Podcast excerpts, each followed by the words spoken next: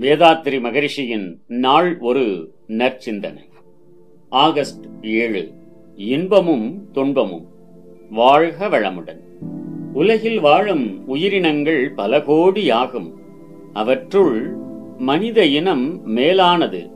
தொழில்களை திறன்பட செய்வதற்கான துணை கருவிகளையும் ஆராய்ச்சிக்கு விஞ்ஞான அறிவோடு நுண்கருவிகளையும் உபயோகிக்கக்கூடிய வகையில் உடல் உறுப்புக்கள் மனிதனிடம் அமைந்துள்ளன.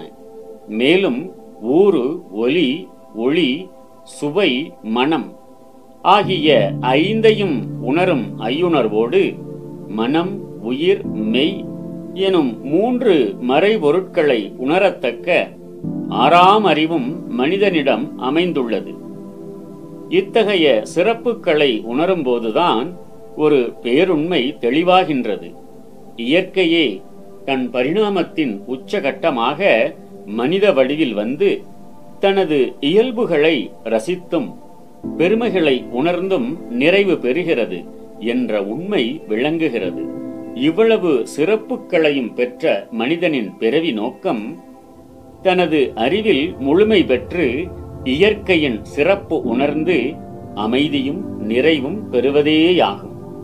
மனிதனுடைய வாழ்வில் துன்பங்கள் மிகுமேயானால் பிறவியின் நோக்கமாகிய அறிவின் வளர்ச்சி தடைப்படும் அறிவானது அமைதியான வழியில் இயங்க நாம் பார்த்து கொள்ள வேண்டும்.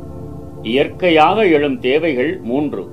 அவை பசி வெப்பதற்ப ஏற்ற தாழ்வு உணர்வு உடல் கழிவு பொருட்களின் உந்து வேக உணர்வு.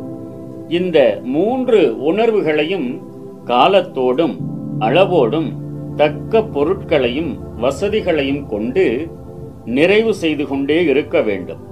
மேலே விளக்கப்பெற்ற பசி உணர்வு வெப்பதட்ப ஏற்றத்தாழ்வு உணர்வு உடல் கழிவு பொருட்களின் உந்து வேக உணர்வு இவைகளை காலத்தோடு நிறைவு செய்யாவிட்டால் உடலில் அமைதி குலைந்து நலம் கெட்டு துன்ப உணர்வாக மாறும். இயற்கை துன்பங்களை அவ்வப்போது சமன் செய்து கொண்டே இருப்போமானால் மிகுதி இருப்பது என்ன?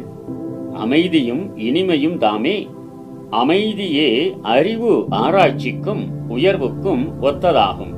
எனவே அமைதி காட்பது என்பதே தனி மனிதனின் தலையாய செயல். வாழ்க வளமுடன்.